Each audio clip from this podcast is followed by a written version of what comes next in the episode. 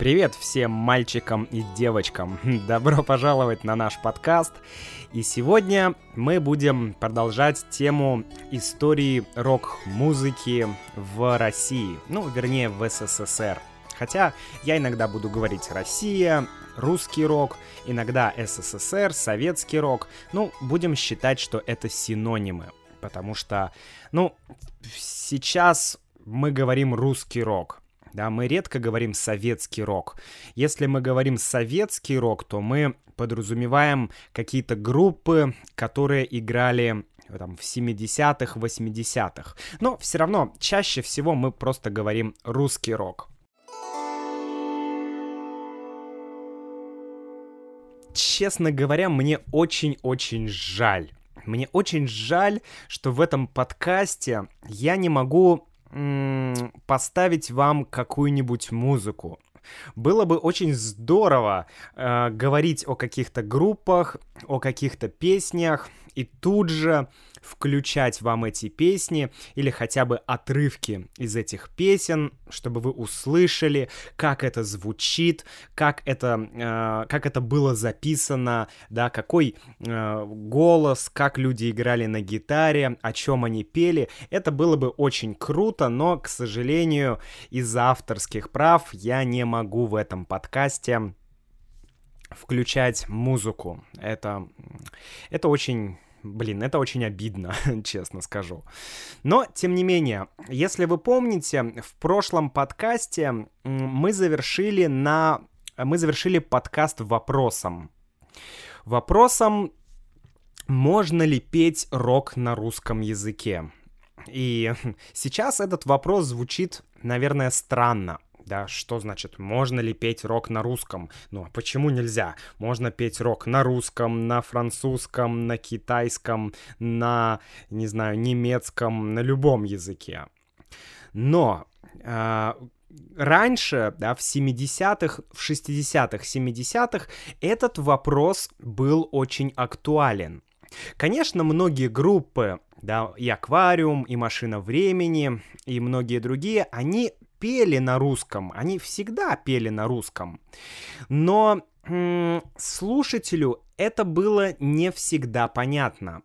Так как, помните, в СССР э, когда в СССР начали проникать первые, первые бит-группы, да, там Битлз те же, а, то люди, они ассоциировали рок-му рок-музыку с английским языком, потому что впервые рок пришел оттуда да, из, э, из-за границы, э, из Америки, из Британии, из других стран.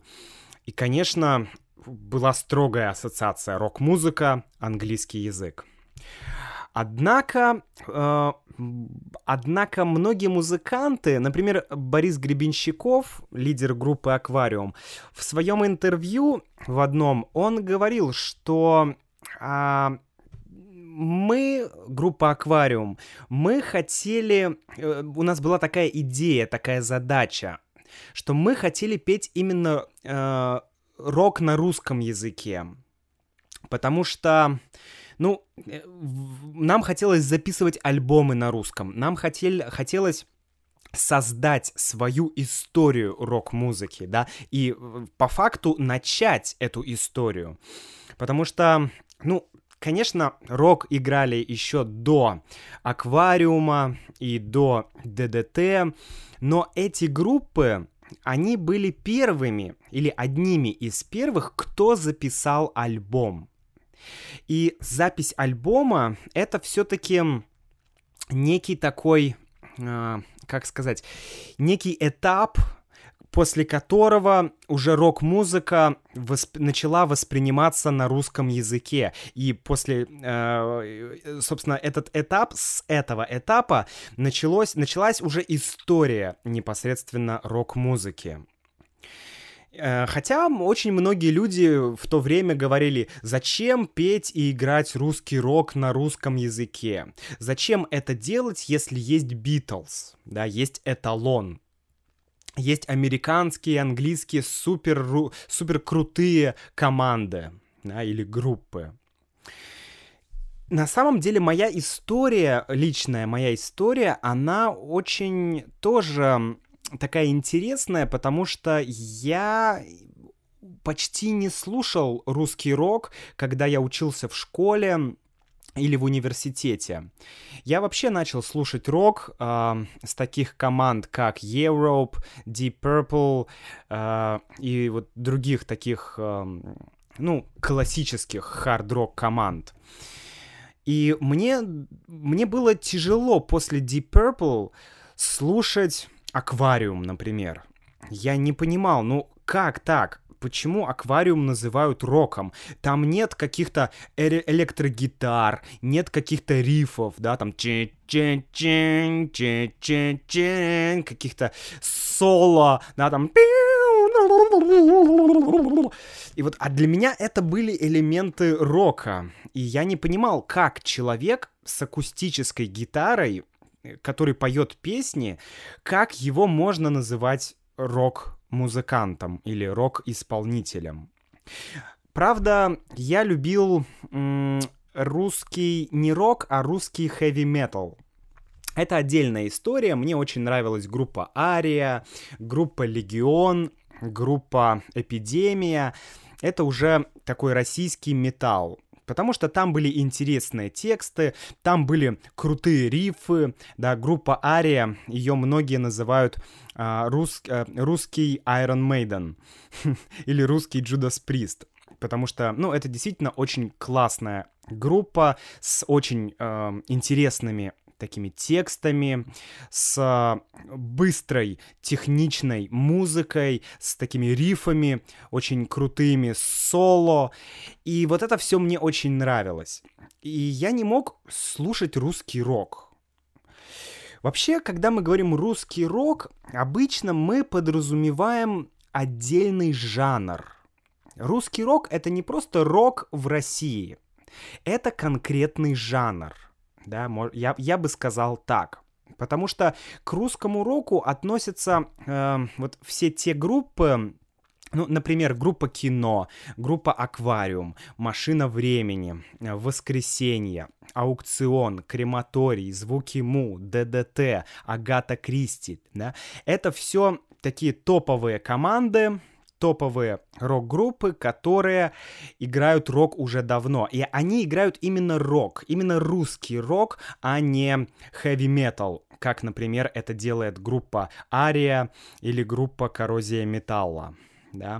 То есть это, это, это другой жанр. И я помню, что среди моих друзей, которые э, слушали Арию, э, среди них многие очень негативно отзывались к русскому року.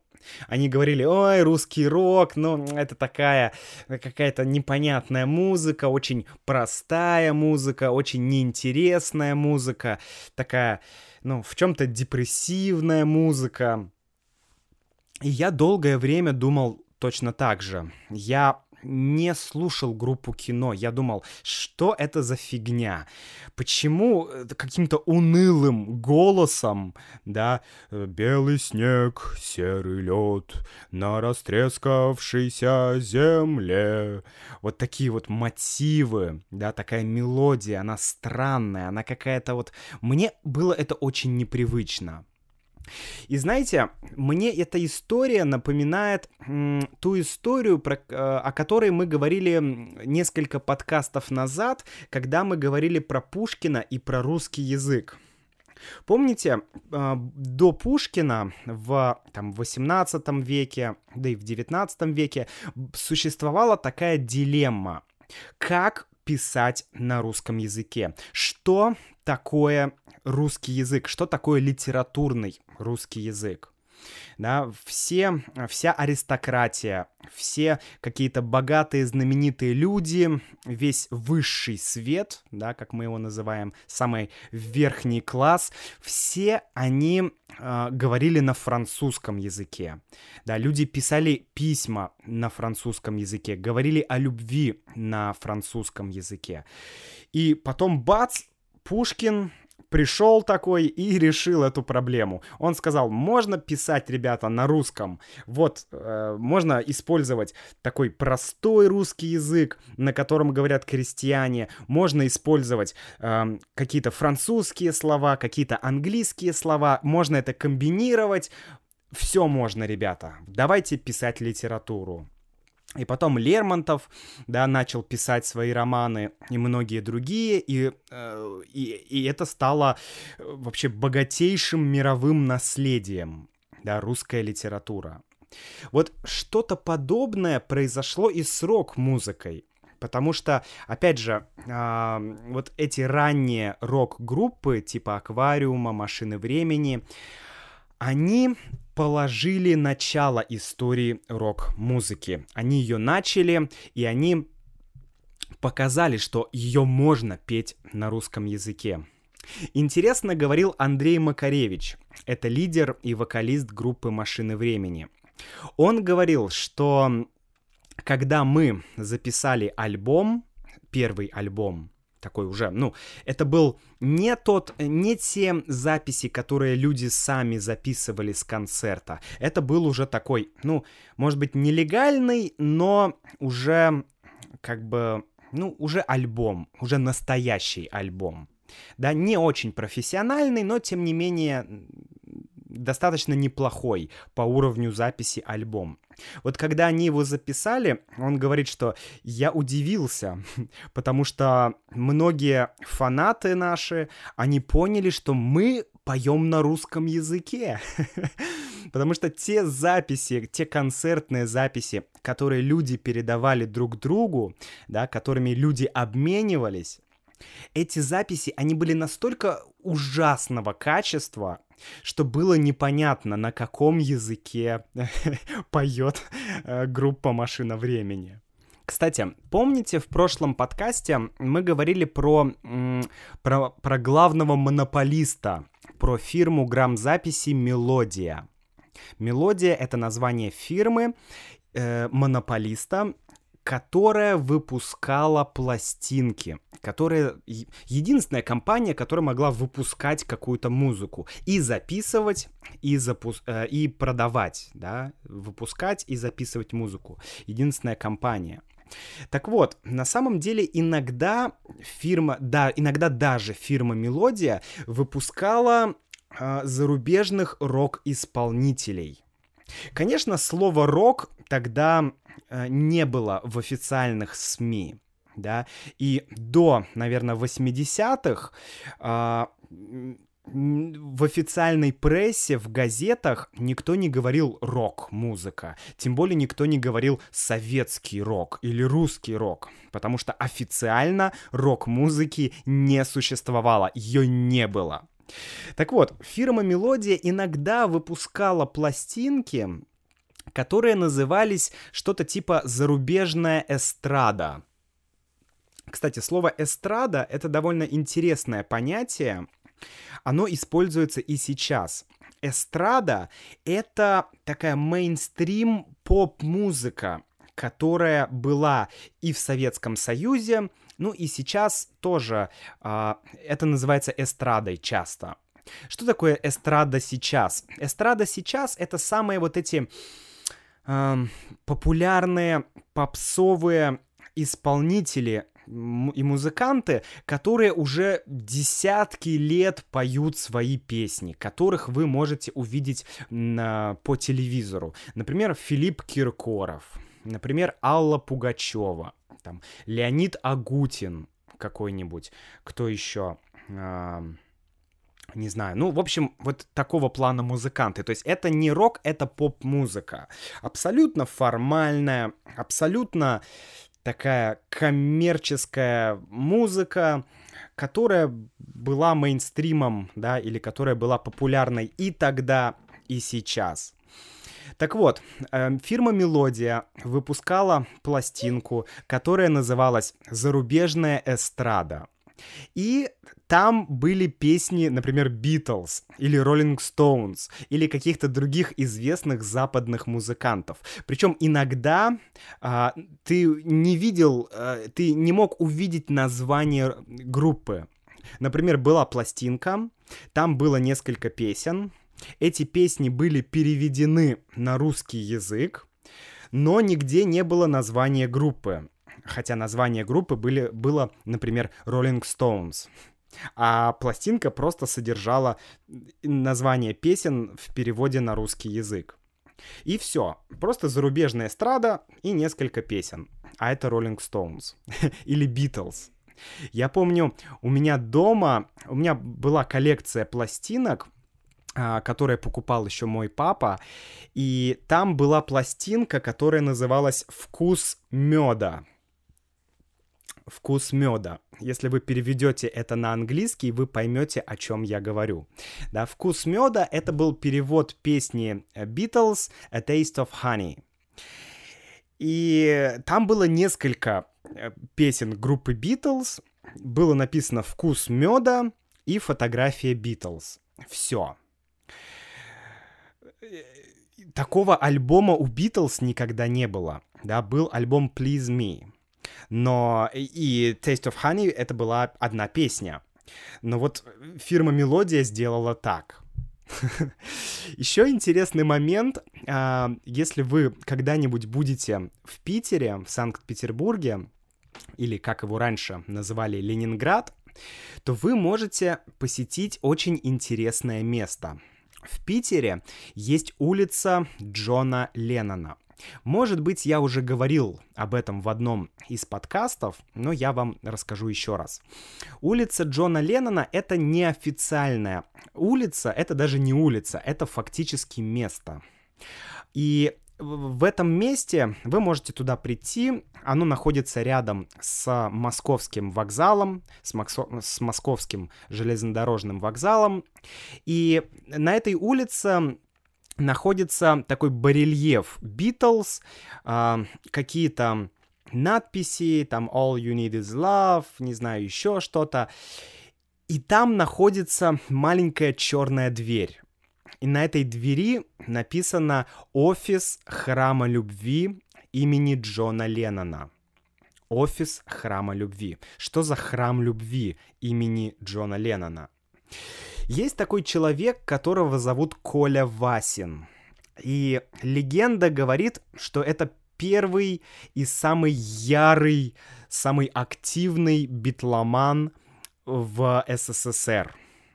А, это человек, который который до сих пор обожает слушать Битлз. Он слушает их круглые сутки, постоянно. Это уже такой немолодой, бородатый, с усами, длинноволосый дядька, который сидит в этом офисе э, на улице Джона Леннона и мечтает построить храм любви имени Джона Леннона. И вы можете туда прийти, вы можете даже с ним пообщаться. Нужно постучать в эту дверь, и он вам откроет, и вы скажете «Здравствуй, Коля», его зовут Коля Васин, «Здравствуй, Коля, я бы хотел узнать побольше о твоем, о твоей идее храма любви». Он вам с удовольствием расскажет все. В его офисе находится музей Битлз, такой неофициальный музей Битлз. Там очень много каких-то фотографий, пластинок, записей Битлз. Там всегда играет музыка Битлз. И там находится один классный артефакт.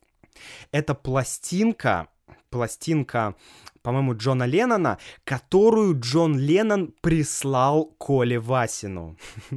Поэтому ходит такая легенда, что Коля Васин единственный человек э, в России, в СССР, который переписывался с Джоном Ленноном как это произошло. Коля Васин, а, когда еще был молодой, я не знаю, наверное, в 70-х, да, в 70-х, может быть, в 80-х, наверное, в 70-х годах, он э, отправил Джону Леннону письмо. Просто написал Джону Леннону письмо. «Э, привет, Джон, там, как дела? Я твой фанат из России, что-то еще». И Джон Леннон ему ответил. Представляете, тебе ответил Джон Леннон. Джон Леннон прислал ему пластинку, свою пластинку с музыкой и автограф. Автограф, то есть он написал Джон Леннон и поставил свою подпись. Эту подпись мы называем автограф. Автографы часто ставят какие-то музыканты на пластинках или какие-то писатели, когда, э, например, проис, э, про, проходит презентация книги, ты можешь попросить у писателя автограф, то есть он тебе поставит свою подпись или что-то напишет на книге. Так вот, э, Коля Васин получил эту пластинку с автографом Джона Леннона, я ее видел, это, конечно, потрясающе. А сам Коля Васин — это тот чувак, который который э, в, там, 70, в, наверное, в 60-х, в 70-х и позже помогал организовывать квартирники. И вообще помогал музыкантам, ведь раньше музыканты часто, например, «Машина времени» московская группа, Аквариум Ленинградская группа. И вот когда они познакомились, эти две группы, они начали ездить машина времени в Питер, Аквариум в Москву. И они начали ездить туда-сюда и играть на квартирниках и на сейшенах. Да, я уже говорил, сейшен — это нелегальный концерт, а квартирник — это Э, концерт в квартире. Тоже абсолютно нелегальный концерт, который организовывали разные люди, и на этих квартирниках играли, ну, все рок-музыканты. И группа кино, и, конечно, аквариум, машина времени, и зоопарк, и звуки му. Ну, все группы того времени играли на квартирниках. Как это происходило? был какой-то хозяин квартиры, ну, который знал рок-группы, знал каких-то людей, люди, которые любили рок-музыку, знали этого человека, ну, например, Колю Васина. И Коля Васин организовывал концерт, он приглашал две, ну, одну группу или две группы, и а, платил этим группам, ну, например, 30 рублей или 25 рублей, и с каждого человека он брал по одному рублю. Ну и, например, приходит 40 человек на концерт, да, в квартиру платит 40 рублей, 10 рублей он берет себе, 30 рублей он дает музыкантам. Иногда э, было не так много людей или не так много денег, и денег хватало только на а, то, чтобы заплатить музыкантам. Иногда даже музыкантам не доставалось 30 рублей. Иногда, например, Коля Васин мог сказать, ну, давай 25 рублей, сегодня нет 30 рублей. И Виктор Цой, э, лидер группы, лидер и вокалист группы кино, э, мог сказать, окей, ладно, давай, я сегодня сыграю за 25 рублей. То есть тут была фишка, что, ну, деньги были не так важны, потому что всем хотелось, музыкантам хотелось играть, а слушателям хотелось слушать. Да? Вот такие вот а, концертники были. Вернее, квартирники, не концертники, а квартирники. А, дальше. 81 год. Давайте вернемся. 1981 год. В этот момент состоялась, как мы говорим, судьбоносная встреча. Встреча судьбоносная. То есть она она имела очень большое значение, колоссальное значение, да, судьбоносное, она несла судьбу, судьбоносная. То есть она имела очень важное значение. Потому что встретились два человека в Ленинграде. Первый человек — это Андрей Тропилла, второй человек — это Борис Гребенщиков, БГ. И а, кто такой Андрей Тропила? Это был человек, который решил организовать первую наверное, первую в СССР нелегальную студию звукозаписи. То есть была студия, э, была фирма «Мелодия», которая официально записывала музыкантов. И вот Андрей Тропилла, я не знаю откуда, но у него э, были какие-то технические э, там штуки, э, не знаю, какие-то колонки, динамики, какая-то аппаратура. И с помощью нее он решил записывать свои альбомы, записывать музыкантов, записывать рок-музыкантов, которые не могли записывать альбом на э, фирме Мелодия. Его студия называлась Антроп да, это, ну, его зовут Андрей Тропи, э, Тропила Антроп, да, Андрей Тропила. И он э, пригласил к себе БГ, и он сказал, Борис, давай сделаем свой канон русского рока. Давай записывать музыку, и мы начнем историю рок-музыки. И БГ сказал, о, давай, круто! И они начали экспериментировать, начали записывать, и в 1982 году был записан первый альбом группы «Аквариум» «Синяя птица». Я вам, друзья, советую после этого подкаста послушать. Э, не знаю, я точно знаю, что этот альбом есть на Google Музыке, наверняка есть на Яндекс Музыке, может быть, на Яндекс Музыке вы сможете его послушать бесплатно.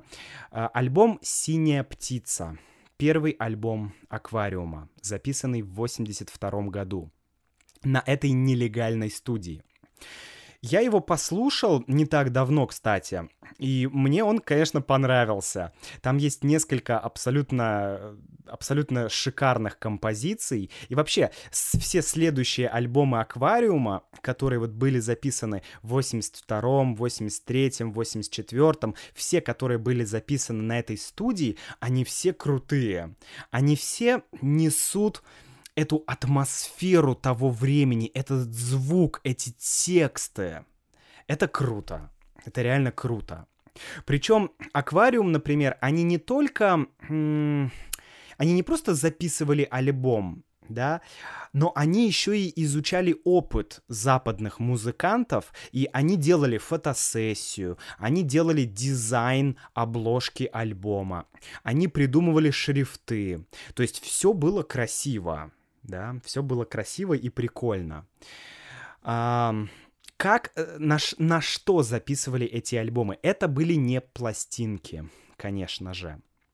Тогда они не могли записать пластинку, они записывали альбом на магнитную ленту. Магнитная или магнитная лента или магнитная пленка. Это, ну, я не застал еще магнитных пленок, но это такая круглая штука, и на ней круглая такая э, катушка, и на ней накручена черная лента. И она достаточно большая.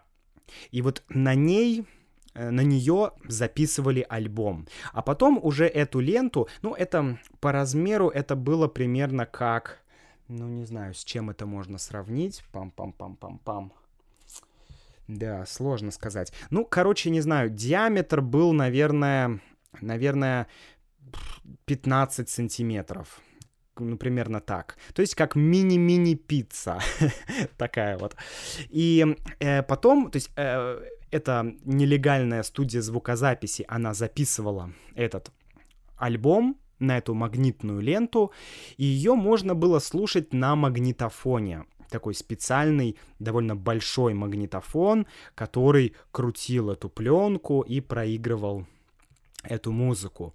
А потом уже люди переписывали с помощью магнитофона вот этот вот оригинальный альбом аквариума, они переписывали его на другую магнитную пленку, потом на еще одну магнитную пленку, еще на одну, еще на одну, еще на одну.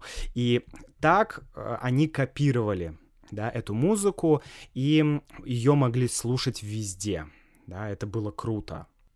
Это очень было похоже на то, как э, делали, э, как люди сами издавали запрещенную литературу. Да? Если ты сам издаешь запрещенную литературу, то это называлось сам издат. То есть ты сам издаешь литературу. Да? А, что это было? Конечно, в Советском Союзе было огромное количество литературы, которая была запрещена. Ну, мы уже говорили, например, Солженицын, да. Но люди все равно читали. Как они читали? Они читали сам издат то есть нелегальную, неофициальную э, литературу, которая издавали какие-то, ну не знаю, какие-то люди э, где-то в подполье. Да, то есть абсолютно нелегально изданные копии. И вот музыку точно так же э, издавали, да, это тоже был сам издат, но музыку было проще копировать, чем проще и быстрее, чем литературу, да, литературу надо переписать или как-то там специальные должны быть какие-то э, станки э, для типографии, да, то есть как-то эту книжку надо перепечатать, это сложнее. А музыку ты берешь магнитофон и с одной, э, с одной пленки переписываешь на другую пленку. Кстати, о литературе.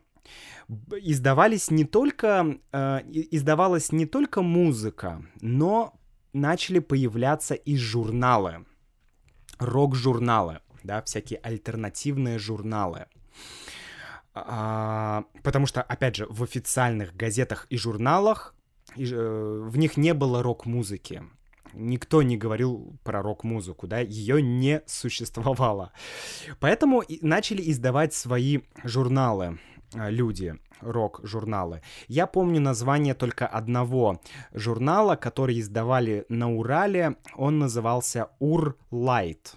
Урлайт, уральский, не знаю, лайт. Ну, в общем, такое было название. Это был аналог Melody Maker или Rolling Stone, да, вот таким фирменным э, зарубежным издательством, которые писали про музыку.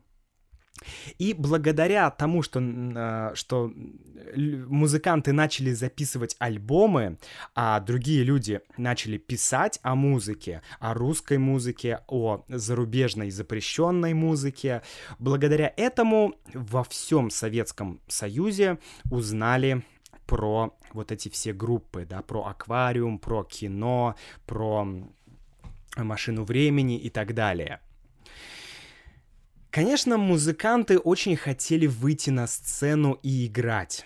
Понятно, что если ты музыкант, если ты пишешь песни, тебе очень хочется сыграть их не на каком-то квартирнике, где сидит 30, 40, ну хорошо, 50 человек, да, а где 100 человек, или 500 человек, или 1000 человек, или 10 тысяч человек. Да, конечно, это мечта каждого музыканта. И уже с 60-х годов ленинградские музыканты, они пытались выйти на сцену, они пытались попасть на, на сцену, хотя бы на маленькую, но сцену. Но, конечно, у них ничего не получалось. Но в 1981 году желания музыкантов, ну, практически исполнились. Как это вышло? Um, дело в том, что к, к 80-м годам правительство уже не могло игнорировать существование рок-музыки. Они понимали, что есть люди, которые слушают рок-музыку, есть люди, которые играют рок-музыку. И власти поняли, что это какая-то альтернативная система, да, это, это какая-то другая молодежь, это какие-то другие молодые люди. Это не те молодые люди, которые состоят в комсомоле. Что такое комсомол? Комсомол — это коммунистический союз молодежи. Это организация, в которую ты, ну, почти должен, почти обязан был вступить, да, и эта э, организация, она, э, ну, по сути, была как бы ну, э, коммунистической молодежной организацией, да, так скажем. Э, и вот эти все музыканты, они не хотели идти в, эту, в этот комсомол. И правительство это понимало, что вот есть люди, которые в комсомол не пойдут. Ну, тогда нужно сделать, организовать что-то альтернативное для них. Какую-то резервацию, как э, иногда это называют. Какое-то место, где эти люди будут собираться, и правительство будет знать, что они там делают. Правительство сможет их как-то контролировать. Ну и было без разницы, да, было абсолютно все равно, как назвать эту организацию. Там рок-клуб или еще что-то, но ее назвали рок-клуб. Это был это была общественная организация «Ленинградский рок-клуб». Надо вообще сказать, что Ленинград, наверное, до 80-х годов, до середины 80-х, он был впереди всего Советского Союза в плане развития рок-н-ролла. Там появились, э, ну, большинство самых известных э, российских рок-групп. Нет, в Москве тоже, конечно, были там и «Машина времени», и множество других, там группа «Крематорий» и другие группы, но, тем не менее, все равно Питер всегда был на шаг впереди э, всего Советского Союза. Так вот, в этом рок-клубе там туда пришли музыканты. В начале, в 81 году, там было всего лишь 18 рок-групп. А к 85 году там было уже 40 рок-групп. То есть э, рок-клуб разрастался. Причем интересно, что у рок-клуба были свои встречи.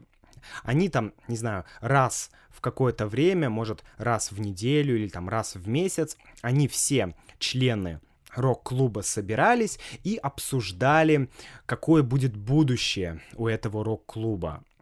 Э, интересно, что мнения были разными. Кто-то говорил, что рок-клуб должен быть как Лен-концерт. Лен-концерт — это ленинградский концерт. Это официальная, ну, так скажем, музыкальная организация, которая э, устраивала концерты. Мой отец, кстати, работал в Лен-концерте. Так вот, э, это была официальная организация. И часть людей говорила, что рок-клуб тоже должен быть такой официальной профессиональной организацией, да, где играют профессиональные музыканты. Другие люди в рок-клубе говорили, что нет. А, это должна быть такая организация, э, похожая на церковь. То есть абсолютно она должна быть свободна от государства. Государство здесь, рок-клуб здесь, да, это разные вещи. Конечно, у рок-клуба были и свои художники, и свои фотографы, которые оформляли сцену, да, которые придумывали какой-то дизайн для сцены. Были звукорежиссеры, которые могли что-то сделать с аппаратурой, да, как-то настроить звук. И были, конечно, инженеры и техники, которые могли как-то сделать, да, потому что, ну, в то время в Советском Союзе не было хорошей аппаратуры, и эти инженеры и техники могли как-то что-то сделать, да, сделать какие-то динамики, какие-то большие колонки, какой-то свет, да, чтобы свет был какой-то красивый, интересный и так далее. И это все, конечно, было на энтузиазме, только энтузиазм.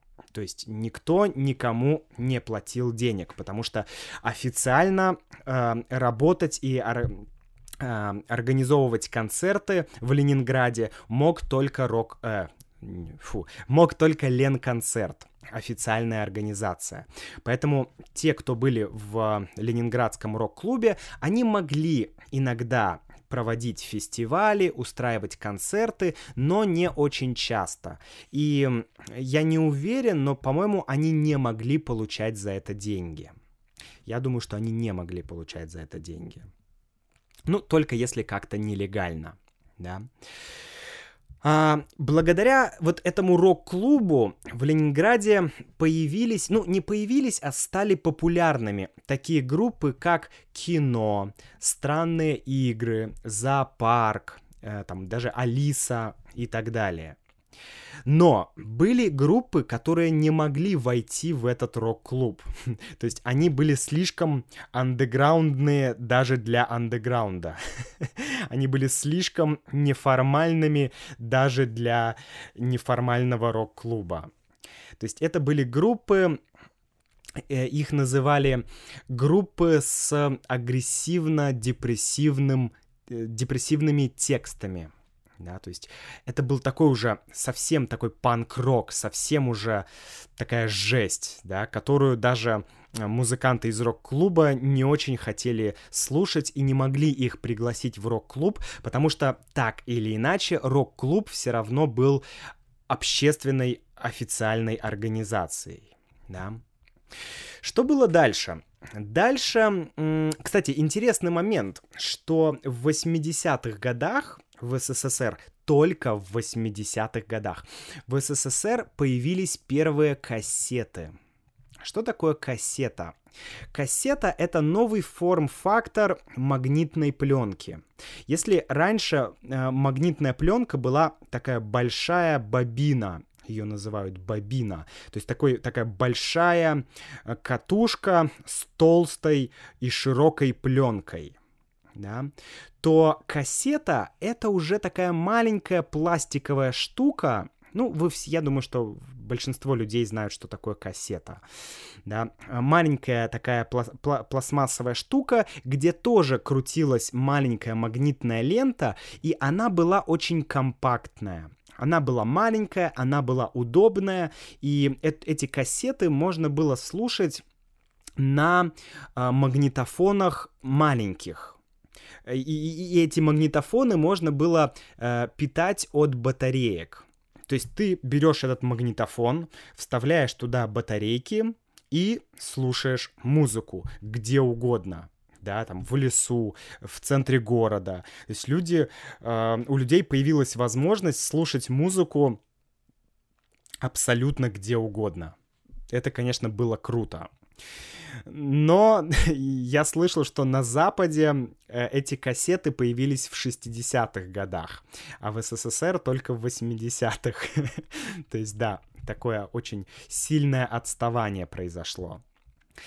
Дальше. Дальше случился 82 год. 1982 год. В этот год умер Брежнев. Да, Брежнев — это тот человек, эм, э, генеральный секретарь ЦК КПСС, и с именем Брежнева связывают период застоя в СССР. Вы можете послушать подкаст про перестройку, там я рассказываю про этот период застоя. Да, он всегда связывается с э, Ле Ле Леонидом Ильичем Брежневым. Так вот, Брежнев умер.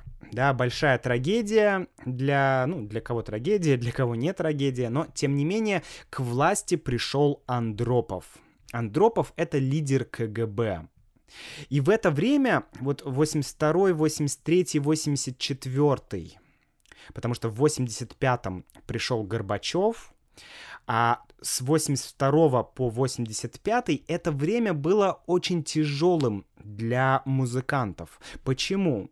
Я уже говорил в подкасте про перестройку, что в это время э, Андропов начал бороться э, со всеми людьми, которые были против системы. Конечно, рок-музыканты были первыми, да, и главными борцами.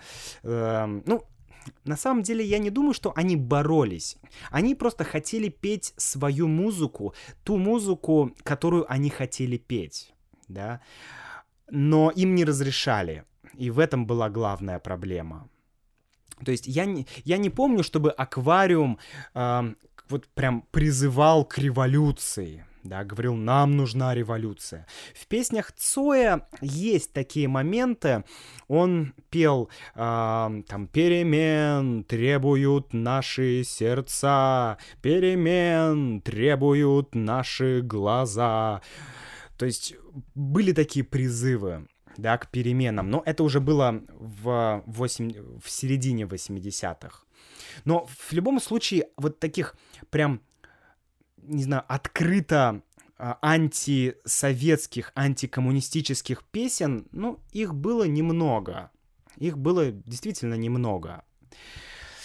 А, и, значит, в это время, да, 82-84 год, в это время милиция и добровольцы, да, волонтеры, они ходили по улицам и боролись, да, в прямом смысле боролись с теми, кто не работает, да, с тунеядцами, с людьми, которые не хотят работать, или с теми, кто получает внетрудовой доход, то есть с теми, кто занимается бизнесом. Бизнесом было заниматься нельзя. И если ты музыкант, если ты э, играешь где-то в квартире и получаешь за это какие-то деньги, это тоже внетрудовая деятельность, это внетрудовой доход.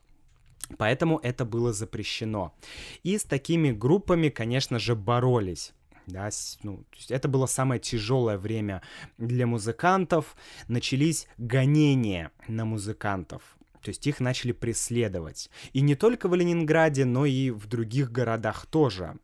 Например, на Урале, в городе Уфа, а, были гонения на Юрия Шевчука. Это лидер и вокалист группы ДДТ.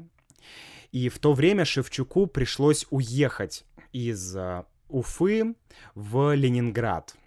И в Ленинграде он э, даже образовал новую группу ДДТ, он собрал новый состав группы ДДТ, то есть новых музыкантов он нашел и начал играть в Ленинграде. Потому что в Ленинграде было попроще с этим. И в Ленинграде был рок-клуб все-таки. Можно было как-то играть рок. Но, однако, э, да, кстати, интересная такая штука, я нашел э, исторический документ, где, э, как вообще, как э, милиция э, находила эти все группы, потому что очень многие группы в это время, в период Андропова и период Черненко, это вот 82-84 э, год, да, в это время, как милиция находила а, эти группы? Потому что аквариум, кино и все другие группы, они были под запретом. И вот я говорю, начал говорить, я нашел документ, где было написано название иностранных групп на русском языке и затем, что они пропагандируют. И это очень смешно читать. Например, вот несколько групп, э, они написаны по-русски. Написано Sex Pistols, да, э, по-русски. Э, что пропагандируют? Панк и насилие. Дальше, группа Kiss, написано по-русски. К-И-С-С пропагандируют неофашизм, насилие. Дальше. По-русски написано Iron Maiden, да, А и краткое Р-О-Н, вот в таком стиле. Пропагандируют насилие и религиозное мракобесие. Если вам интересно, что такое мракобесие, посмотрите в словаре. Это очень, очень забавное слово для, для э, описания того, что пропагандирует рок-группа. Религиозное мракобесие. Это звучит очень круто, как лучший пиар. Дальше. Дальше группа ACDC. Написано э, восьмью буквами.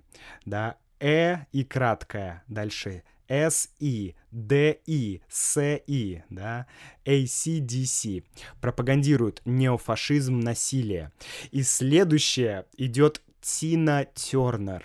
Да, да. Тина Тернер, бедная Тина. И тоже, что пропагандирует секс. Короче, да, вот был такой список, у милиционеров и добровольцев, и они по этому списку ходили, ага, я слышу, играет Iron Maiden, все, ты идешь, не знаю, там, в тюрьму или там штраф или что-то, какое-то будет для тебя наказание. А дальше в списке шли названия русских групп, которые были под запретом. Однако, Однако власти понимали уже ближе к середине 80-х, власти понимали, что рок нельзя остановить, что нужно что-то делать. И что делать? Самое лучшее это взять рок под контроль. Поэтому появляется такое понятие, как филармонический рок. То есть рок, который э, как бы из филармонии. Музыканты, да, из филармонии, из э, какого-то професси- профессиональные музыканты, играющие рок. Это, то есть это рок который можно играть. Рок, который могут играть на эстраде. И это были такие группы, как группа «Земляне», группа «Автограф», группа «Круиз» и так далее. То есть это были либо э, либо специально созданные группы, чтобы играть рок, да, такой такой мягкий рок, такой хороший рок. Либо это были настоящие рокеры, но которые согласились играть э, играть другой рок, да, играть вот опять же более мягкий цензурный рок.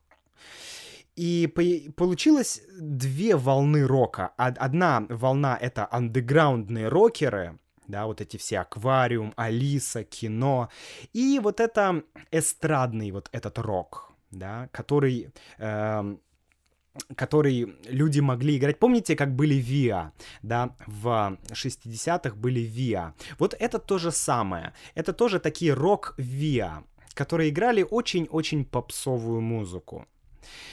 Конечно, настоящие андеграундные рокеры, они говорили, что это не рок, это фигня, да. Но эти вот, давайте назовем их эстрадный рок, да, эти музыканты эстрадного рока, они могли и записывать альбомы на фирме Мелодия, и э, получать деньги за выступление. То есть они работали, это была их работа играть рок-музыку. Они ездили по разным городам Советского Союза и играли концерты в разных местах. Например, а, а, это, это называлось гастроли мы, там, музыканты поехали на гастроли. То есть, сейчас бы мы сказали, музыканты поехали в тур или в турне. Тогда говорили гастроли. Музыканты поехали в гастроли, на, на гастроли. То есть получилось, что были музыканты, которые работали, играли попсовый рок и получали деньги. А были музыканты, которые э, не получали никаких денег, да, практически, и которые были в полном андеграунде, которые были в подполье.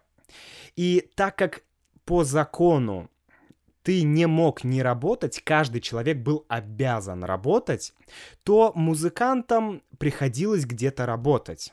Но это была такая формальная работа. То есть формально они работали, а на самом деле они делали какую-то простую работу.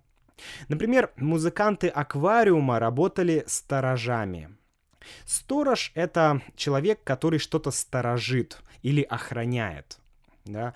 Ну, не знаю, например, есть какой-то завод, ночью он закрыт, и там должны быть люди, которые будут следить за этим заводом, которые будут его сторожить или охранять. Да, то есть это такая простая работа, формальная. Некоторые работали дворниками. А, дворник это уборщик, это человек, который убирает двор, да, убирает территорию, это дворник. Например, а, солист группы кино Виктор Цой, он вообще работал в котельной. Эта котельная называлась Камчатка. Что такое котельная? Котельная — это то место, вот представьте, большой дом, живет много людей. И есть одно место, вот это котельная, а, откуда берется тепло во всем доме. То есть там э, есть большая печь, есть какая-то система труб, и ты в эту печь э, кладешь уголь, и там горит огонь, и это тепло идет на весь дом.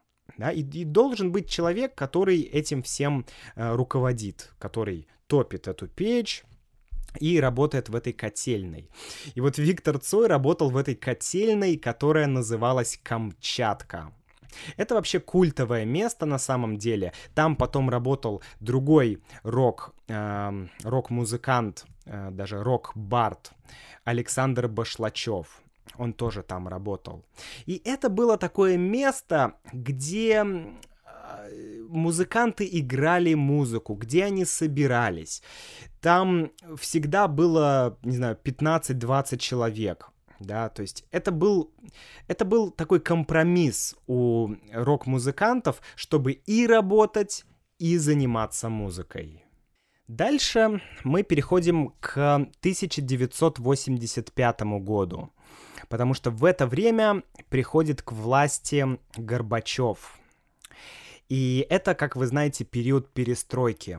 Да, он начинает э, перестройку постепенно, и вообще в стране появляется больше свободы. И на самом деле здесь вот 85, 86, 87, вот эти все годы, это бум развития рок-музыки, наверное, до 90-х годов. Потому что в 85 году, например, в Москве тоже организовывается свой рок-клуб. Он называется «Рок-лаборатория». То есть рок начинает выходить постепенно из андеграунда, к рок-музыкантам уже не относятся так, как относились раньше, то есть постепенно запретов становится все меньше, все меньше.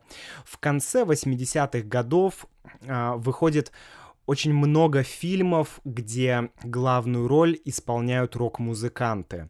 Например, в 86 год фильм «Взломщик» с Константином Кинчевым, солист группы «Алиса». 88 год фильм «Игла» с Виктором Цоем. 87 э, год фильм «Асса» с «Аквариумом» и так далее. То есть рок-музыка становится уже прям популярной. Ки- группа кино и другие группы, они уже собирают стадионы. У них появляются продюсеры, они становятся мега популярными, и вот это все действие заканчивается где-то в 90-х. Вообще многие говорят, что в начале 90-х русский рок умер, да, но на самом деле это не так. Но однозначно можно сказать, что в 90-х годах, когда э, вообще, когда началась перестройка, и э, когда Советский Союз уже перестал существовать, когда появилась Россия, да, когда э, случил, случ, случились вот эти все, э, все, из, все, все это, вся это измен, все эти изменения во власти, то очень многие рок-музыканты и рок-группы перестали существовать. Очень многие музыканты погибли, как ни странно. Например, Виктор Цой погиб в автокатастрофе. И вообще считается, что вот когда Виктор Цой погиб, то и русский рок тоже погиб. Ну, кто-то так говорит. Многие говорят, что субкультура русский рок потеряла свое значение тогда, когда она стала э, легальной.